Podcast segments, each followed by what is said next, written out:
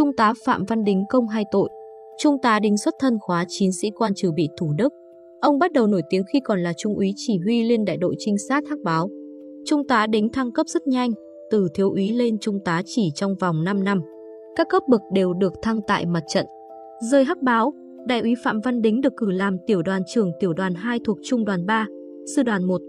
Trong biến cố mậu thân tại Huế, tiểu đoàn 2 do thiếu tá Đính chỉ huy đã tiến chiếm và dựng quốc kỳ Việt Nam Cộng Hòa tại Kỳ Đài.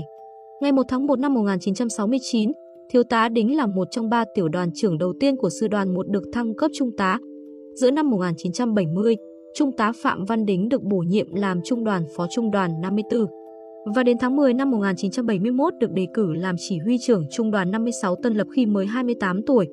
Sự tan rã của trung đoàn 56, sư đoàn 3 bộ binh tại căn cứ Tân Lâm. Giải thích về việc trung đoàn 56 đầu hàng quân giải phóng tại căn cứ Tân Lâm, nhiều sĩ quan cao cấp Việt Mỹ cho rằng Trung đoàn 56 là trung đoàn mới thành lập với hơn 70% binh sĩ của trung đoàn là tân binh hoặc thành phần quân nhân đảo ngũ bị bắt trở lại. Căn cứ khi đó lại bị bốn bề bao vây là quân địch. Lữ đoàn thiết giáp lên giải vây đã bị đánh tan nát. Trung tá Đinh ba lần gọi điện yêu cầu giải vây hoặc triệt thoái nhưng đều bị từ chối. Theo tài liệu của cựu đại tá Tockley, có mặt tại Quảng Trị khi trận chiến xảy ra, trước giờ căn cứ thất thủ, Trung tá Phạm Văn Đính đã họp với các sĩ quan thuộc quyền. Sau đó đã mời cố vấn trưởng vào thông báo nội dung buổi họp và yêu cầu cố vấn trưởng cùng tự sát với mình để khỏi nhục nhưng vị cố vấn này không đồng ý và được di tản.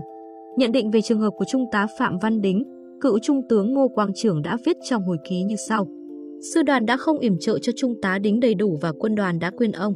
Trung tá Đính muốn được triệt thoái khỏi căn cứ bao vây nhưng tướng Giai không chấp thuận. Nhận thấy không còn hy vọng và muốn bảo vệ tính mạng của binh sĩ của mình càng nhiều càng tốt, Trung tá Đính họp tất cả sĩ quan bộ chỉ huy, các đơn vị trưởng trực thuộc và tuyên bố ý định ngưng chiến đấu. Ông ra lệnh sĩ quân ban hai đem một miếng vải trắng đến cổng trại và treo ở đó. Tiếp đó, việc liên lạc vô tuyến với quân Bắc Việt đã được thực hiện và các thỏa thuận về buông súng tiến hành. 1,500 binh sĩ Việt Nam Cộng Hòa bị bắt giữ.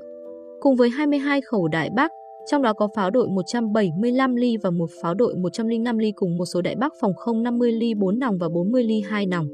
Trung đoàn 56 bộ binh Vĩnh Biệt Tân Lâm, để sau đó trung đoàn được tái lập ở gần Mỹ Chánh. Trung tá Phạm Văn Đính công hai tội.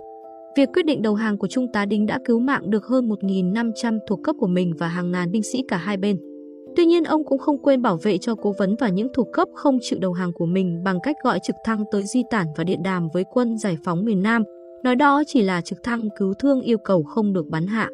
Mặc dù nếu bắt sống cố vấn Mỹ, ông sẽ được coi là người hùng trong quân đội Bắc Việt.